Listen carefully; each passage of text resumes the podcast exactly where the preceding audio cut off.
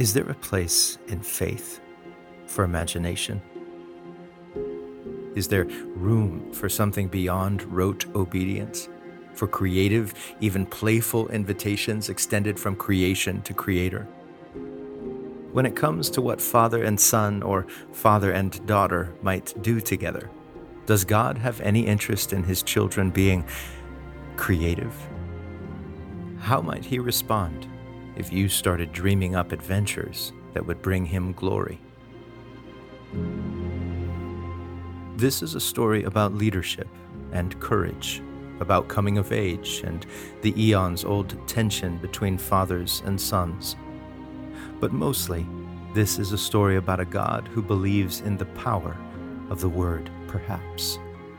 A God who wants to tell us about a friend of his who saw the unknown not as a dead end, but as a doorway. I'm Justin Gerhardt. Welcome to Holy Ghost Stories.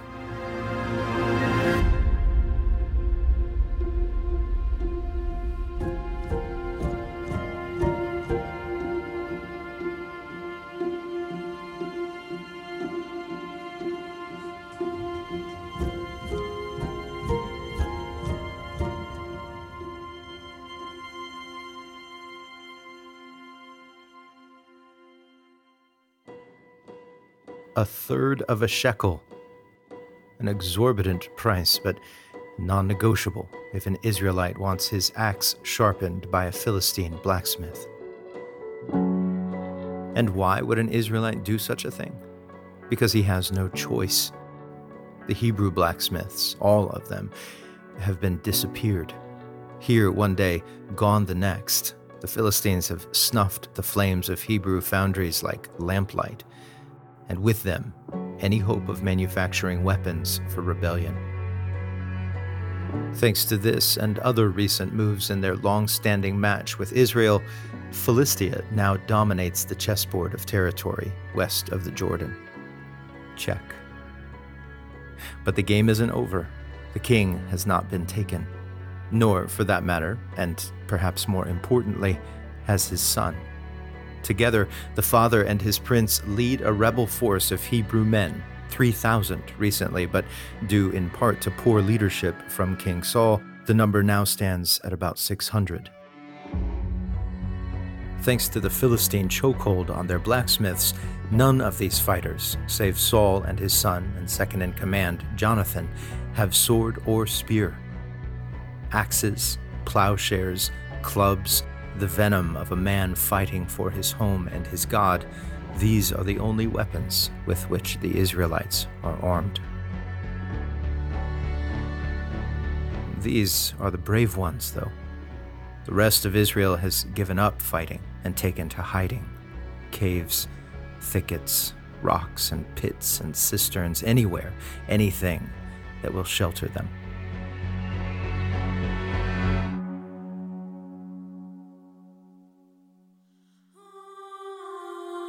Jonathan, 20 years old or so, stands on the edge of the rebel camp, pensive, watching the Philistine activity on the hill a mile to the north. A garrison of soldiers camped and comfortable, as if this is their land. No regard for Yahweh, they sharpen stolen swords, gamble for stolen clothing, cook their pigs and fondle their whores and pray to their idols.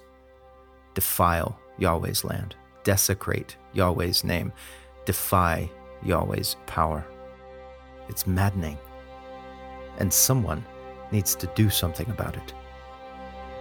Jonathan looks over, perhaps, at his father. Saul's sitting in the shade of a pomegranate tree, 10, maybe 20 feet tall. The pomegranate is a bush, really, that with the right guidance can learn to be a tree with the right pruning, can bear an abundance of marvelous fruit. But left to its own devices, it becomes leggy, unproductive, more thorn than anything else. At the king's feet, the leaf shadows jerk and jounce, erratic in the breeze. What is it like to be Saul's son? Your father the man everyone thinks looks like a king, tall, handsome, the one who ushered Israel into its national adulthood. Finally, a king like the nations. But he's rash, impatient, and increasingly obsessed with maintaining his power.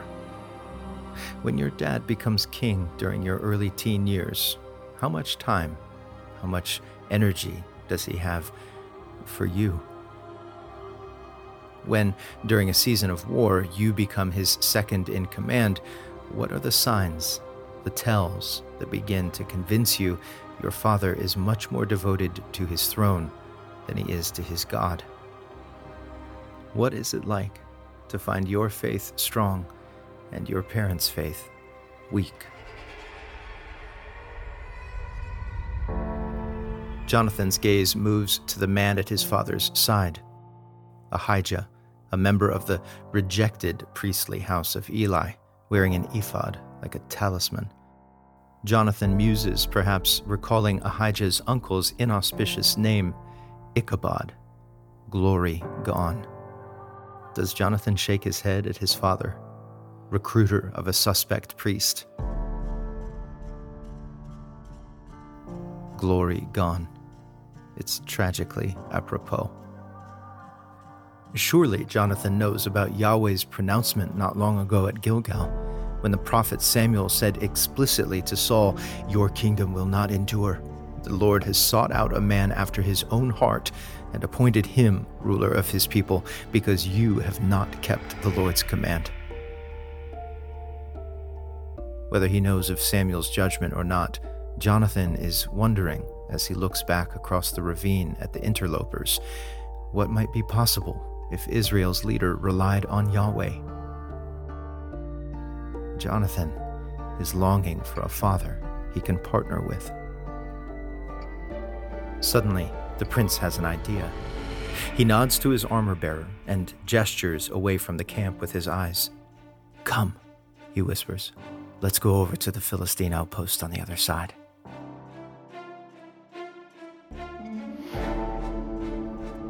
No one sees them leave.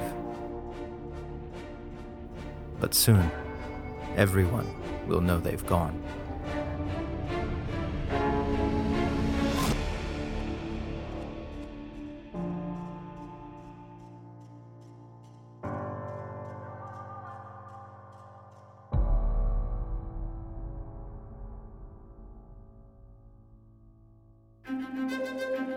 The two men make their way north through the rocky landscape toward the cliffs flanking the pass. Jonathan moves quickly with the fluid ease of youth. His armor bearer stays beside him, carrying the shield he uses to guard Jonathan's right side in battle. His neck swivels left and right, avian eyes flicking around, watching for threats. Eventually, they come to the ravine, a wadi running between two steep cliffs the pair of rock faces possessing enough personality and inhospitality to be named by the inhabitants of the area Bozez and Seneh, slippery and thorny. Jonathan chooses a line as the two of them scramble down Seneh. Up till this moment, Jonathan's sword and spear have been priceless resources. Now they become liabilities as he takes care not to find himself tumbling headlong to the bottom of the cliff. At last, the two young men reach the wadi floor. They clap the rock dust from their hands, and Jonathan looks up at Bozez, rising toward Michmash, toward the Philistine invaders, toward glory for Yahweh. Come on, he says.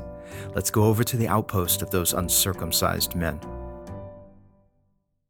And then, with a far off gaze northward, perhaps Yahweh will act in our behalf.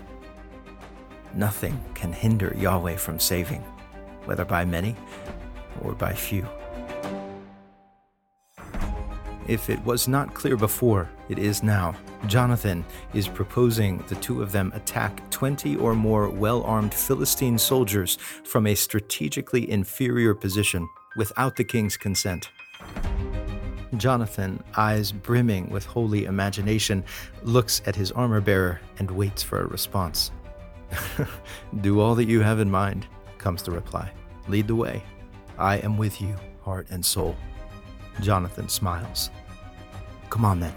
We'll cross over to them and let them see us.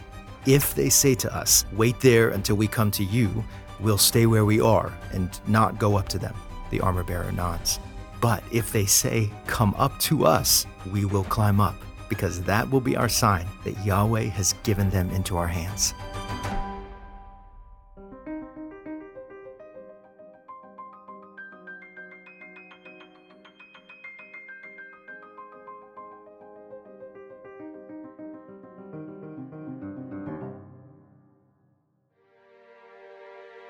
Jonathan moves into the middle of the ravine, his armor bearer beside him. Jonathan shouts, perhaps, up to the top of Bozez. Up above, a Philistine soldier hears a voice rising over the cliff, hits another soldier on the arm, and gestures toward the wadi. They get up and walk over to the edge, their hearts pounding surely as they ready themselves for a surprise attack. But when they peer down, their expressions of concern are replaced by mocking smiles. It's only two of them! One soldier shouts back toward the camp, perhaps. Other Philistines gather at the rim, hungry for Hebrew blood. Look! One of them shouts, aiming more at Jonathan and his armor bearer than the other Philistines.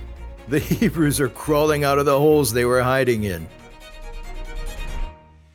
If the soldiers deliberate as to whether they should spend their energy climbing down to dispense with a measly two enemies, they decide against it. Instead, one jeers, Come up to us, and we'll teach you a lesson. Jonathan grins. The game is afoot.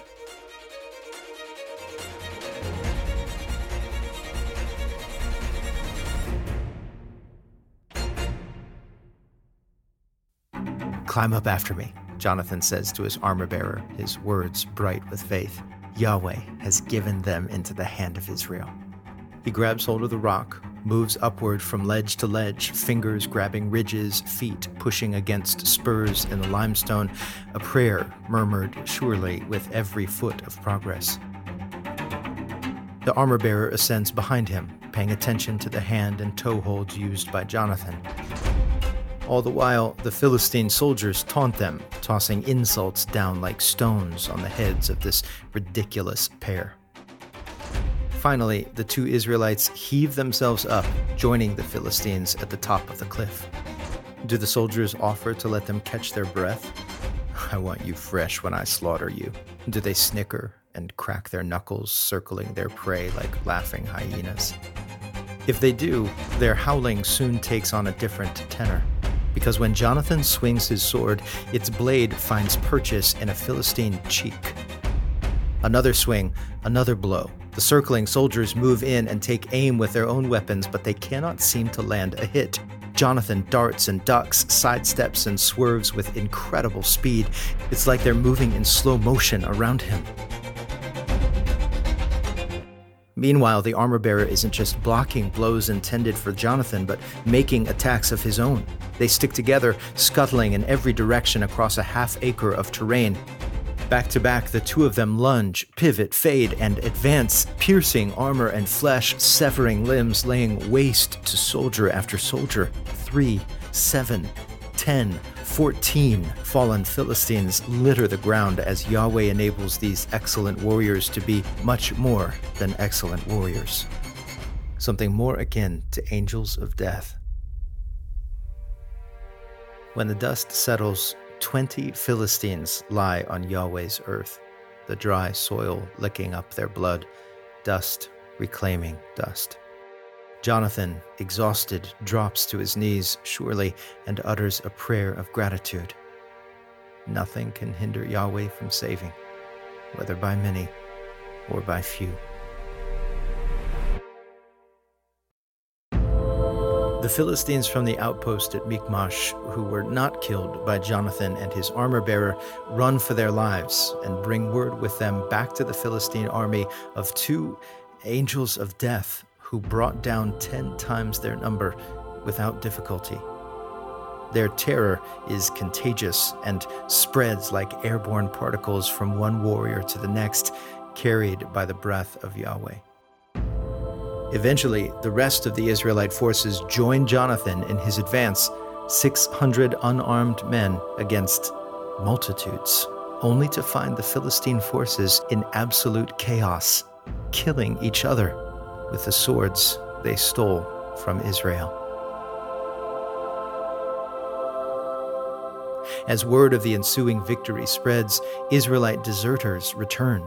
Hebrews everywhere emerge from their caves, from their thickets, from their rocks and pits and cisterns. They have found something, someone who will shelter them. When this story is told in Scripture, it will conclude with these words So on that day, Yahweh saved Israel. And why did this salvation come to pass? It happened because Yahweh wanted it to, because he loved his oppressed people. But it also happened because one man had the nerve to imagine what was possible with God, because Jonathan was foolish enough to daydream in faith, to make some holy mischief in case, perhaps, Yahweh wanted to shake up the game.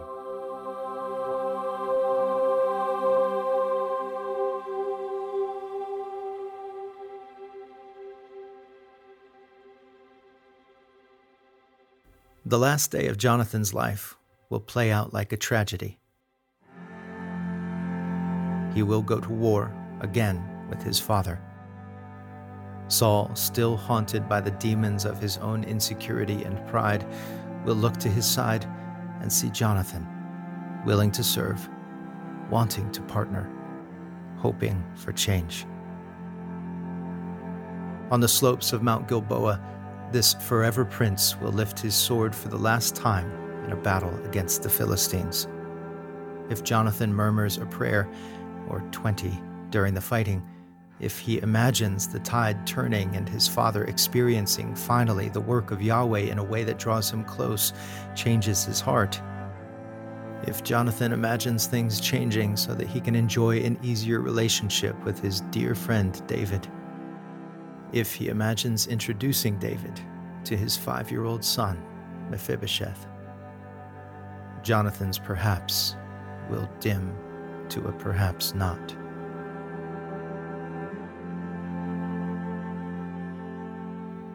But this is no tragedy.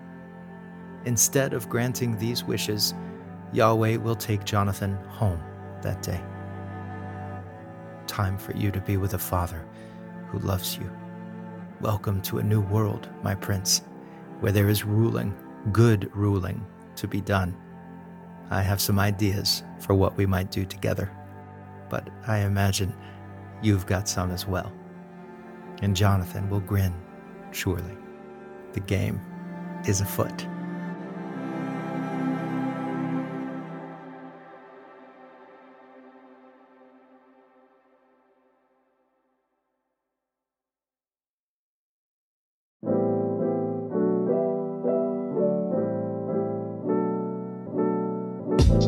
Hey, Justin here. I hope you were blessed by the story of the king and the prince. Man, I like Jonathan. If you are enjoying Holy Ghost stories and are wondering what it takes to create this show, it's simple. All I had to do was quit my job, devote all day, every day to creating these episodes, and hope people like you found these encounters with God valuable enough to chip in on Patreon so that this podcast continues to exist. You can do that at patreon.com slash Holy Ghost Stories. There's a link in the show notes. It's super simple, and patrons get access to a secret feed with bonus episodes of Holy Ghost Stories super fun remixed scenes, and other great stuff as well. I'll see you over there, patreon.com slash Holy Ghost Stories. Help me get these stories into the hearts of people all over the world. Speaking of Patreon, a special shout out to my shield bearers, the Raconteurs. Vincenta, Cheyenne, Boo, Helen, Elizabeth, Scott and Susan, Rick, Mindy, Maddie, April, Eric and Jody, John, Ricky, Brandy, Kimmy, Steve, Patrick, Liz, Stevens, Terry, Jack, Nelwyn, Julie, Jamie, Stephen, Bill and Trina, Jessica, Ken, Alyssa, Sloan, and Jamie. Thank you. I would charge a mess of Philistines with you guys. Till next time.